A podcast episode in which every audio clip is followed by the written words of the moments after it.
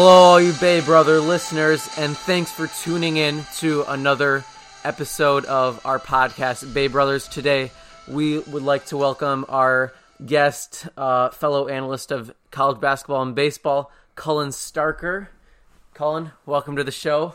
Hello, gentlemen. Glad to be here. And today we have a full slate of college basketball as second round games were yesterday. There are more today. Um, also, MLB. Mike Trout sign, signs the huge contract of $430 million. Uh, also, some late signings and um, late extensions for MLB, also. Yes, and uh, we'll dive into college basketball now. Jack, your takes on yesterday. Um, so some of the early games, LSU and Maryland, that was a close game. Waters with the last second layup. Um, but a lot of the late games were very disappointing. A lot of blowouts. Villanova getting clobbered. Not many Um, upsets, I'd say. not- Pretty disappointing. Would you say so, Cullen? Yeah, disappointing day yesterday, I would say. And so, um, a couple teams or a team that I think can make a run, who is maybe a dark horse, is Buffalo. I think they have a lot of veteran presence. CJ Massinburg averages 18 points. Nick Perkins is a great presence inside. Um, Jeremy Harris will most likely guard uh, Jarrett Culver today of Texas Tech. I think it'll be a great matchup. He's also very long. He's 6'7". Jarrett Culver's about 6'5". So it'll be a great matchup to watch in that game today. You Well- guys, what are some dark horse teams that you like? Um, I don't know if they're even considered a dark horse anymore, but I would go Auburn, um, because, uh, I mean, just looking at their tape last night, they were super fast. They beat everyone down the court. And if as long as North Carolina wins today, that will be a super impressive matchup and very intriguing to watch. Uh, I would say Florida State, just because uh, Kabengele, their their best players going off lately, and uh, they can really rebound and ath- out athleticize uh, most of the teams they're playing. And I think they'll take them far in the tournament. Yeah, you said uh, that they're in your championship along with Auburn. They are indeed. I, I like I like my odds after what I saw yesterday. And so, um, some one seeds that or a one seed that could be upset uh, later, either today or in the Sweet 16, I think would be North Carolina In the Sweet Um, 16, are you saying? in the Sweet 16. Um, I think in that game against Auburn, most likely, as we're saying, Auburn is hot right now. Um, they crushed Tennessee in the SEC final, so that was a great showing about how they can be good teams in big situations. Yeah, I mean Auburn's catching fire at the right time of the year. Uh, I think March is all about getting on a hot streak, getting hot at the right time. And that's exactly what Auburn's doing right now. That's why I like him to go far. But for me, the most vulnerable number one seed, I'm going to go with Duke, just because of their um, they're struggling in uh, shooting threes right now. Uh, 30.5% of their threes are made, which is a very low percentage. I think this makes them vulnerable and susceptible to losing because, uh, as we see, the new trend in college basketball is you have to have the ability to make threes uh, because people can shut you down inside. I don't think they're going to lose today against UCF. I think that's a for sure thing. They're going to win that one. But I really think they're vulnerable against Virginia Tech. Uh, Virginia Tech getting their um, point guard back in Robertson and uh, I think Virginia Tech with uh, winning against Duke earlier in the season, they have confidence going to that game. So I think uh, as long as Virginia Tech wins today, Duke is very vulnerable in the Sweet 16. Well, for me, I think Duke is more vulnerable in the Elite Eight. I think they would um, beat Virginia Tech handily because Virginia Tech has beat them um, already, which sounds a little counterintuitive. But I think it's because Duke will come with a kind of a revenge game against them, and honestly, they might blow them out. But I think Michigan State's more of a handful for, handful for them.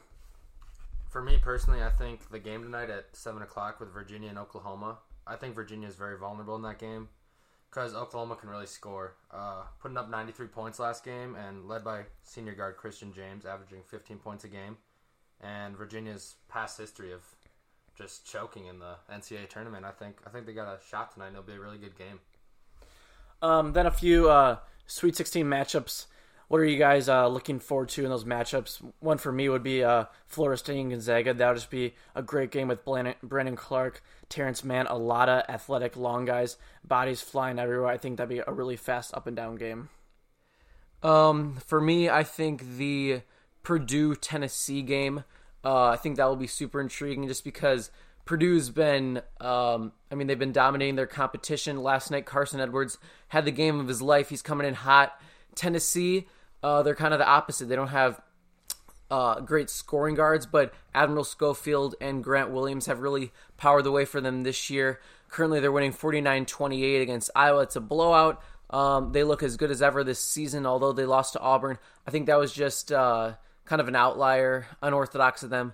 But for me, Tennessee coming in hot along with Purdue, it'll be a great battle between um, great guard play and great inside presence with Tennessee.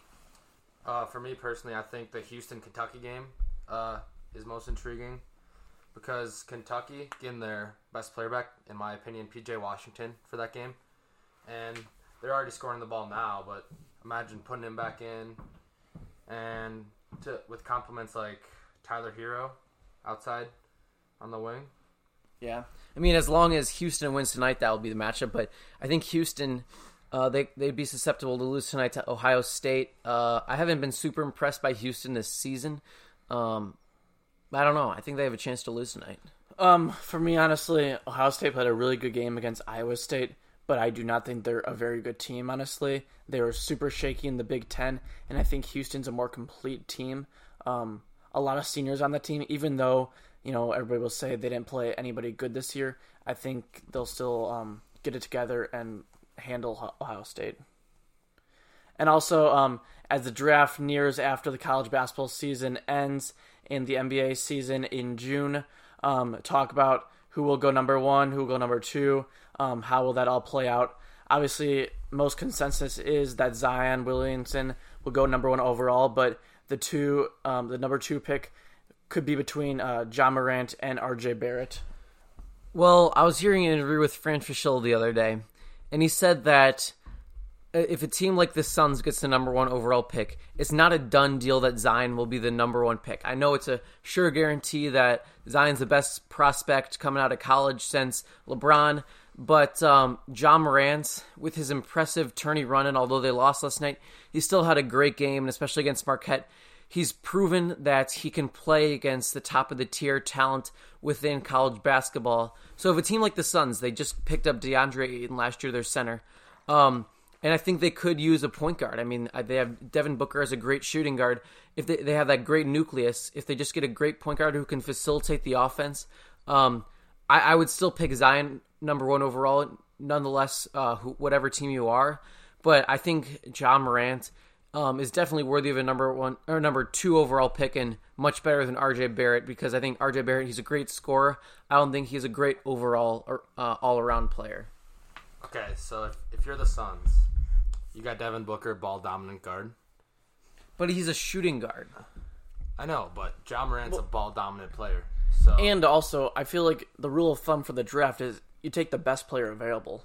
You know, it can work in your offense no matter what. You just got to take the best player available.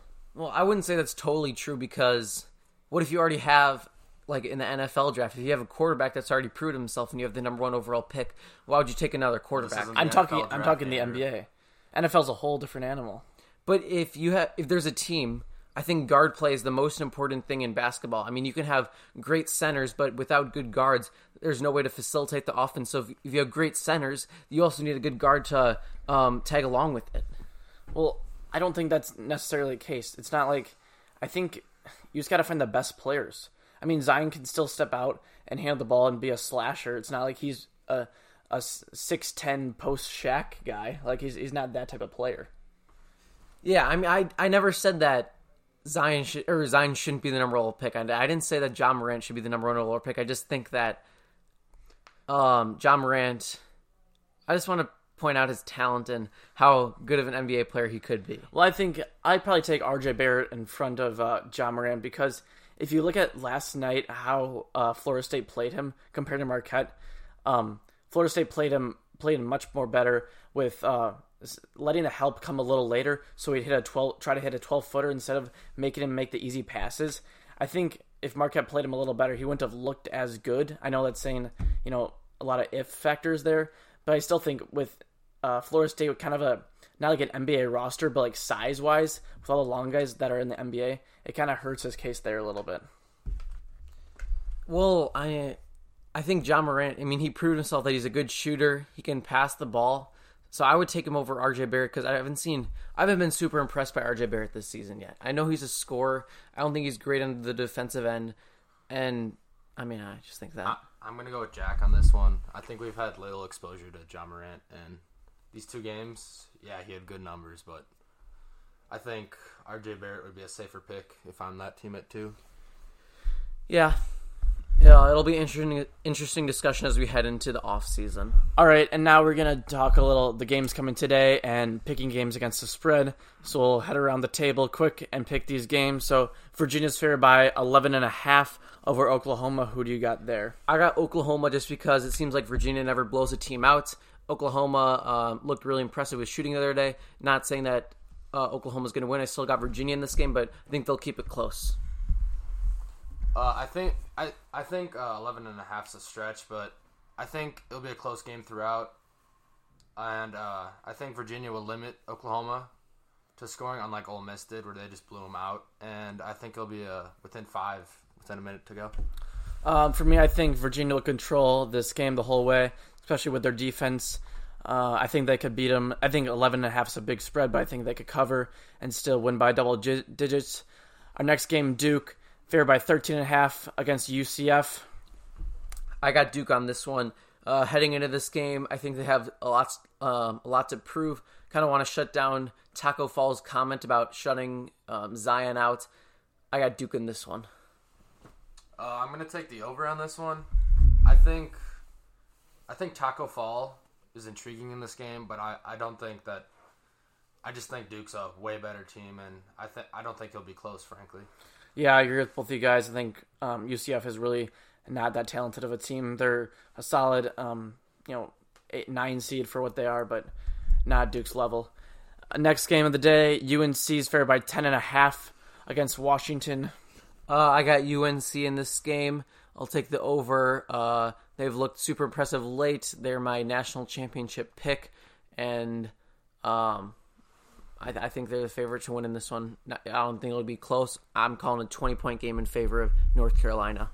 Go Uh, Heels. I actually think that the Huskies will keep this close. I was not impressed with North Carolina in their first game. They Well, were, I feel like for the first- halftime for the first half of-. I feel like for the first game, you kind of just have to get the jitters out. I mean, we've seen Tennessee had a close game with Colgate. Right now, they're blowing out Iowa. So maybe it's just those first time jitters, get them out of the way. Now they're good to go. They'll be full steam ahead. Yeah, maybe, but we don't know yet. I mean, guess we'll honestly, for me, I don't think you can Way say. road. I don't know if you can say there's a lot of jitters when you have three seniors in your starting lineup. That's kind of bad to see if you have jitters. If with three, But they still have Coby White and Nassir Little, both freshmen. So All right, fair enough. Um, for me, I'm going to go with Cully on this one. I haven't seen a lot of Washington this year playing in the West Coast Pac-12, but um, watch, watching them against uh, Utah State, they showed some promise, and I think they could keep it close. Texas Tech is favored by three and a half against Buffalo. Uh, this is a tough one. I'm going to go with Buffalo. I was really impressed by their first round matchup. I didn't have a lot of confidence heading into the tournament with Buffalo, but uh, with their super impressive first round matchup against Arizona, uh, I, I I got Buffalo in this one. I think they're going to win it. I'm calling upset. Uh, I'm with Andrew on this one. I, I think uh, I was really impressed by Buffalo and uh, C.J. Massinburg, their their stellar guard, and uh, I wasn't impressed with Texas Tech, honestly. But I think I think it's going to be a Massinburg versus Jarrett Culver in the end, and whoever has a better game, I think their team will win. I'm gonna agree with both you guys here. I got Buffalo going to my going to the final four of my bracket. Um, I think they'll win outright, and it'll be a very exciting matchup to see. Houston's favored by five and a half against Ohio State. Um, I'm going to go with Ohio State on this one. Not only to cover, but they're going to win. I was very impressed with Houston uh, the other day, and frankly, I think, I mean, I've watched quite a few Ohio State games, and that one the other day was like the first good game against Ohio State that I've seen them play, start to finish, and it helped that they got their big guy Wesson back, but I think Houston will be too much. I, I'm guessing ten plus, they'll win. Yeah, I'm gonna say um, Houston's gonna cover here. Ohio State's looking to have um, a down game here after having that really good game. I don't think there's any way they can sustain that against a really good Houston team.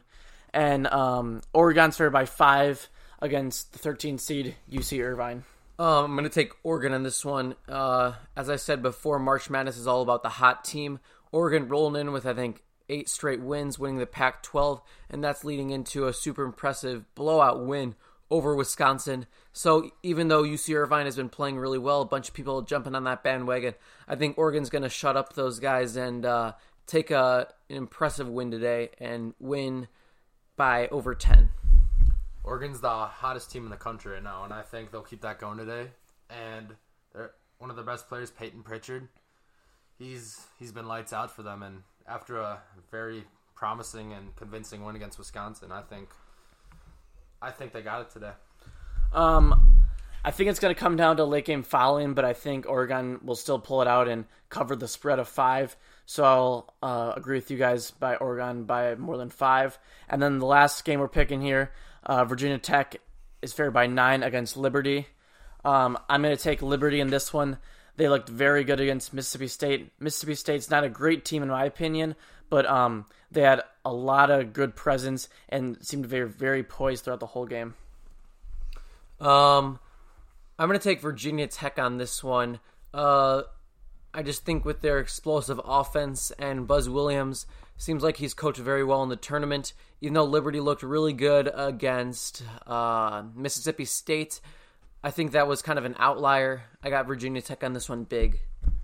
I got Virginia Tech big w- along with Andrew because they got their senior point guard back, Justin Robinson. That guy's a stud. And to go along with Blackshear, I don't think Liberty will hang uh, hang with their athleticism and and they'll keep them off the glass. I think. Um, now, what double double digit seed has the best chance to win today? Do you guys think?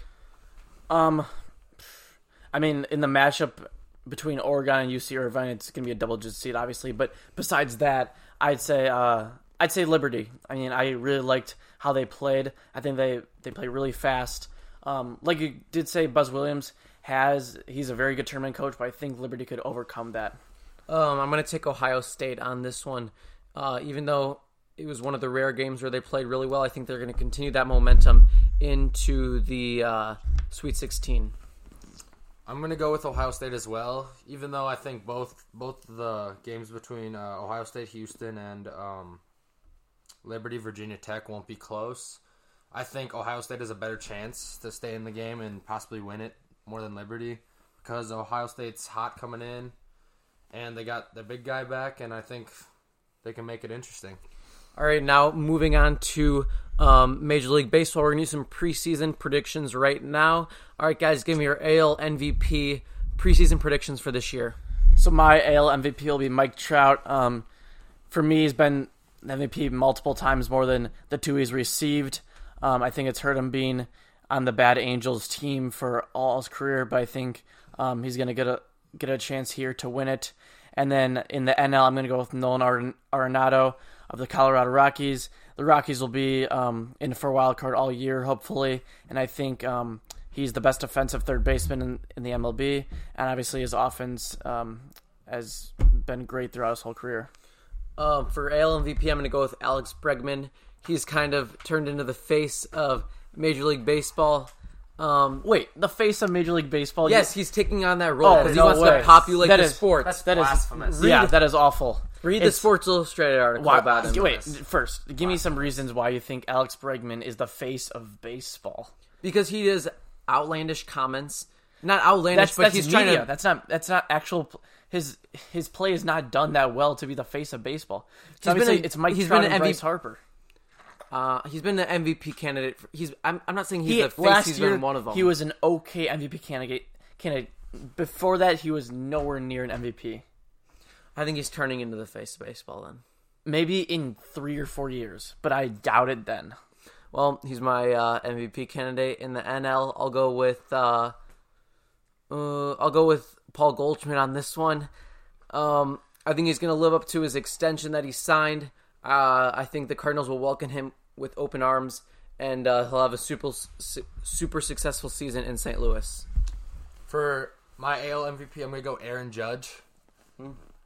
I just think with all the run production he puts in in the middle of that Yankee lineup, I think his RBI numbers will be up, and of course the long ball. He's known for that. And if he is an above average uh, average this year, I think if he's north of 300 with all the RBIs and home runs, I think he'll I think he'll be a real threat to an AL MVP. And for NL MVP, I'm gonna go with Christian Yelich. Two years in a row, I think I think he's got the smoothest swing in baseball, and gap to gap power, hitting machine. He'll be north of 300 for sure, I think. And if he keeps the power up and the run production, I think hot take it, it's going to be a lock. All right, and also for the Cy Young in the AL, I'm going with Chris Sale. Uh, last year, it looked like he had a really good chance before he got injured for a little bit, and then Blake Snell took off. And then in the NL, I'm going with Aaron Nola on the rising Philly team. Um, last year, he had a great breakout year, and I think he could have a sub 2.5 ERA, 200 plus strikeout guy. Uh, for the AL, for Cy Young, I'm going to go with Justin Verlander. Um, this may seem like he's aging a little bit. Just signed a two-year, sixty-six million extension, so I think uh, he'll live up to the contract, and he's going to be um, front guy for the uh, Astros rotation this year. And then NL got Walker Buehler.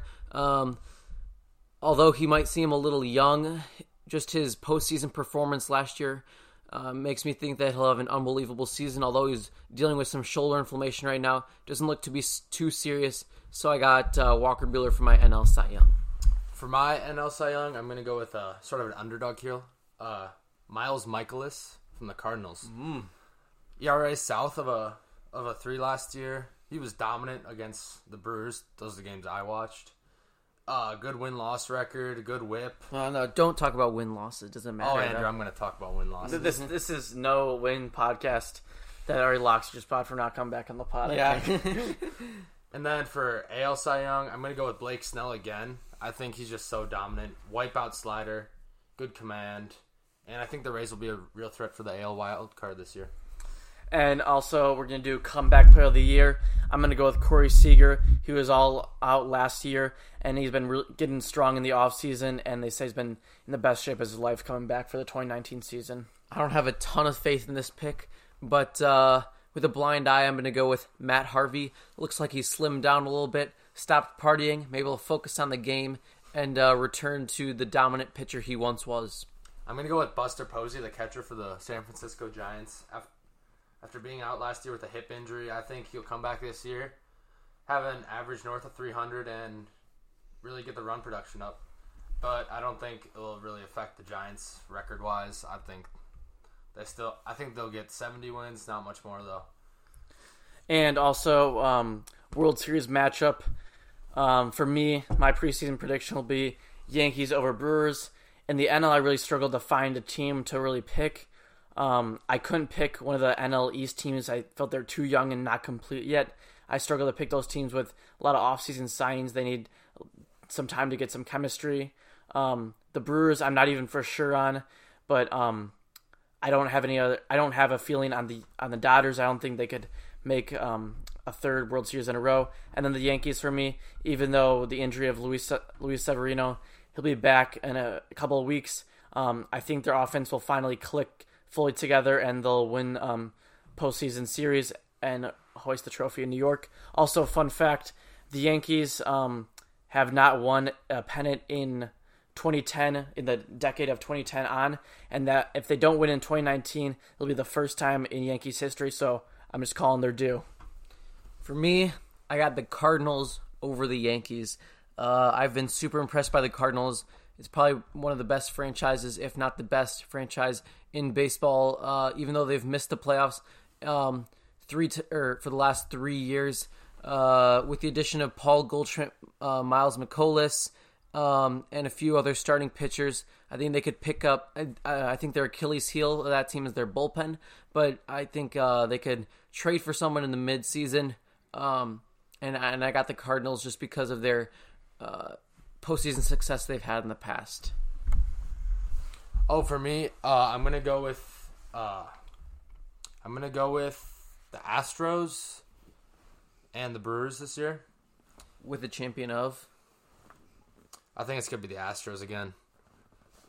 I think I don't think the Brewers have enough starting pitching, honestly, to make it through seven games against a really good team like the Astros, especially Yeah. after adding Michael Brantley. I think the Astros really just fixed that hole in their outfit that they've been having. That's what kept them down last year against the Boston Red Sox, I think, and uh, I think Jose Altuve will be back to his normal production. I think Carlos Correa, after being injury riddled last year, I think he's a strong candidate for comeback player of the year, maybe even AL MVP. And also, um, who is the most intriguing team to watch out for the season? Maybe a dark horse um, to make a run to win a pennant or to win a division. Um, I'm not saying this team's gonna have any success, but the most or the team that I'm most intrigued with this season is the Reds. Um, their starting pitching is uh, the weak link of that team. However, their offense is very powering, and even as they struggled last year, their offense was still one of the most powerful in baseball.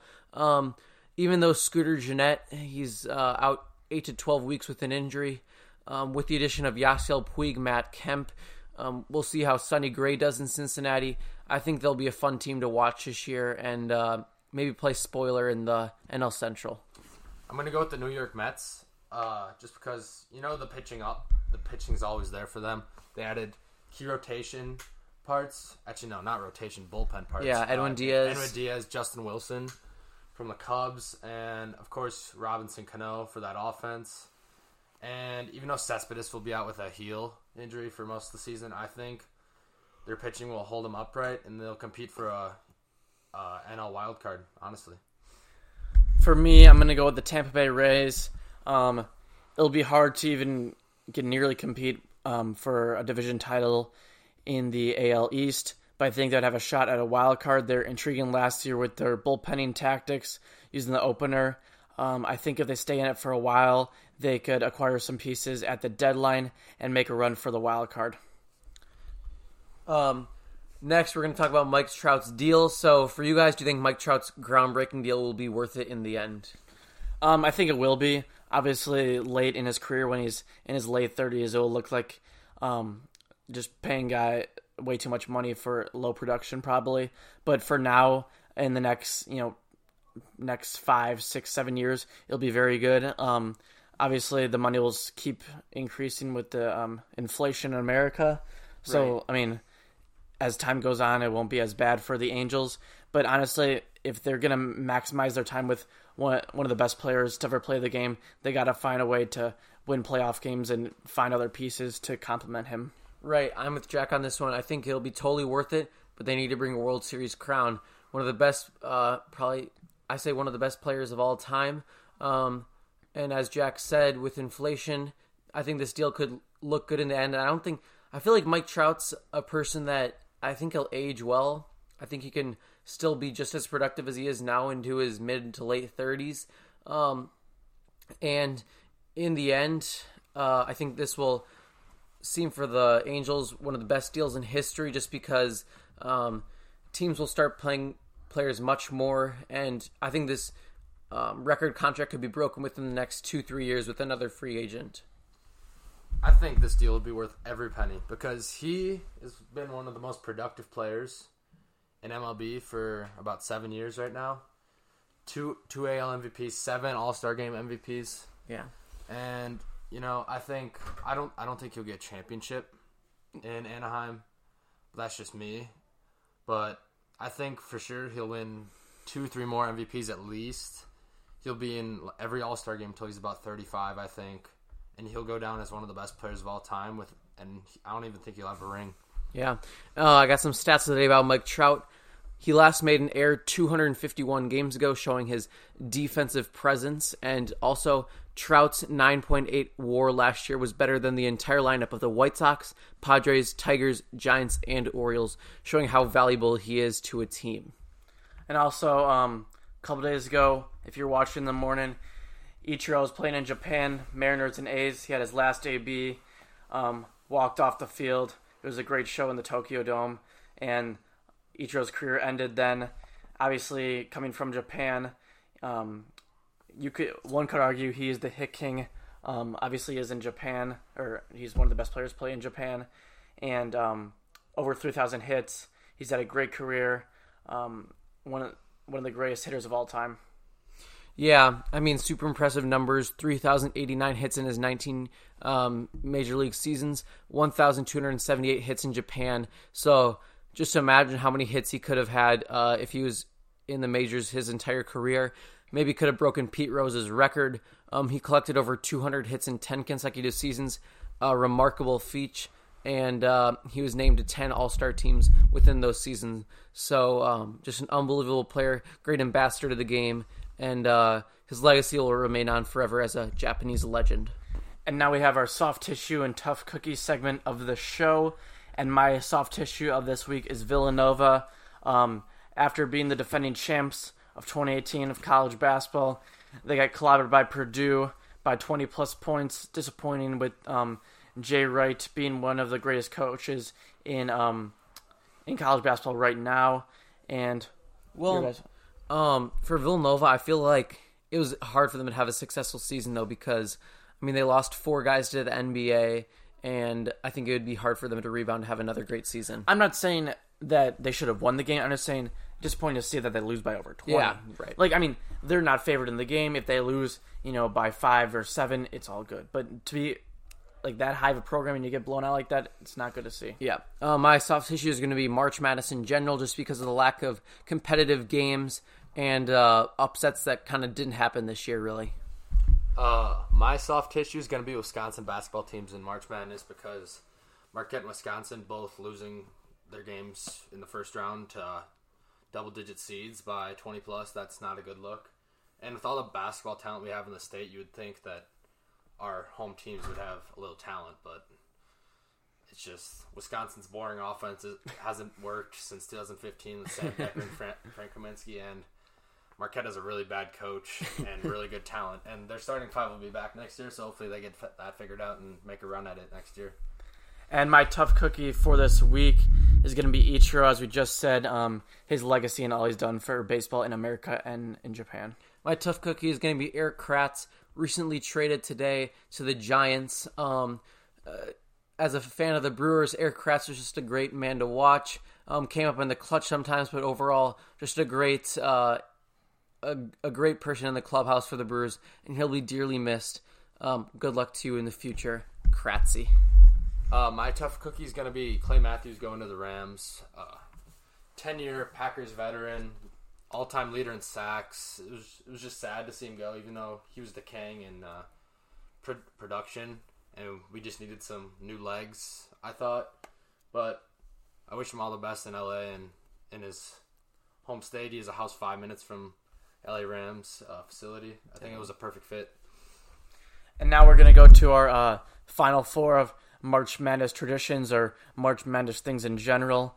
And um, Cully, you can start us off being our guest today. Um, For one shining moment, I'm gonna go with the Ian Eagle, the the TNT and uh, CBS announcer, his famous rack attack uh, line, and uh, yeah, that was, that was my shining moment. All right, for my for the second pick, I'm gonna go with um, people that bandwagon onto the March Madness. Just a bunch of people that have never been a college basketball fan in their life. All of a sudden, um, they care so much about the games, even though they have no idea what's happening or they don't even know the rules about basketball. So uh, th- those kind of those people really grind my gears and get on my nerves. Kind of like Warriors fans, honestly. yeah, yeah, it's Uh, the way the road. for me, I'm going to go with uh, when Wisconsin loses in the tournament. Um, for me, I hate Wisconsin basketball. Big Marquette fan, so it's always a joy for me. Sense of a snake, I'll take my second Well, one. I think it's irrational that you compare Wisconsin to the Soviet Union, though. That that is not irrational. It is very comparable. um, for my second one, I'm gonna go with people underrating the Zags. I don't understand it anymore. They made it to a Final Four in a national championship game. Um, they've gone. They're always 20 plus win team. Losing one or two game in the WCC doesn't really make sense to me. Why people are underrating? They play a tough non-conference now. It's it's irrational to me. Um, for my next pick, I'm going to go with um, when they always show little kids crying in the stands. Last year it was the Northwestern kid. Before it was the Piccolo player from Villanova. So always, um, it's kind of funny to see those those hardcore fans crying um, and their sadness is expressed. Uh, for my second pick, I'm gonna go with the 12 and over five games. This year, there's been a few of those games, and those are always intriguing to me because, frankly, I feel in all those games the 12s end up winning, and I I just think the fives always look deflated for some reason in all those games, especially last year there was four of those games, and those intrigued me. And for my third one, I'm gonna go with uh, people underrating Houston. Houston, led by uh, a good combo guard. Uh, I think they they can really score. They're one of the best defensive teams in the country, and in their game today against Ohio State, I think that'll test them. But the real game I'm looking for is the Kentucky Houston game. That'll really test how they'll do against a really good team and a, a blue blood team. And yeah, Um, for my next pick, I'm going to go with um, when you get burnt out of basketball from watching 10 plus games a day. Um, I, I mean, sometimes you just it's just hard to watch those games that you're really not invested in, but you feel as a a loyal college basketball fan that you're kind of obligated to watch them. So sometimes you just get burnt out, and it's it's just hard to go on. For my third pick, I'm just gonna go the band in general. Um, that's kind of one their their one shining moment to stand out when the one drummer's got like the five seconds on TV. He's like freaking out. Yeah. Um, but they always get really invested into the game all the time. And then for my last pick, I'm just gonna go with um, Bill Raftery, his onions call for the big shot, um, a big play of the game, and all of his calls in general are always very funny and good. Always getting the puppies organized. Um, for my last pick, I'm gonna go with um, just one shining moment, just the song, the video at the end. Um, it's always emotional to hear that as uh, as the tournament comes to um, an end, but uh, it's always good to see kind of a review of college basketball and um, how how how great the season and how great the tournament was. for my last one, I'm gonna go with uh, with one of Andrews as well. Uh, watching basketball all day for two days straight, I, I even skipped school for to watch basketball. And frankly, at the end of the night, I was really sick of basketball. And even they weren't even close games. It wasn't even that fun. Like last year, it was way more fun. And March Madness this year just hasn't been that competitive. And it's you know there are underdogs winning in the games that you think will be close. None of them have really been close, and it's just frankly disappointing. Yeah, hopefully, um, Sweet 16, the rest of today's game will, games will be better, some closer games. But uh, that concludes our podcast today, and we'll uh, close you with the CBS college basketball theme song that's been tossed around for um, all of March and coming into this. So enjoy your week and enjoy all the March Madness.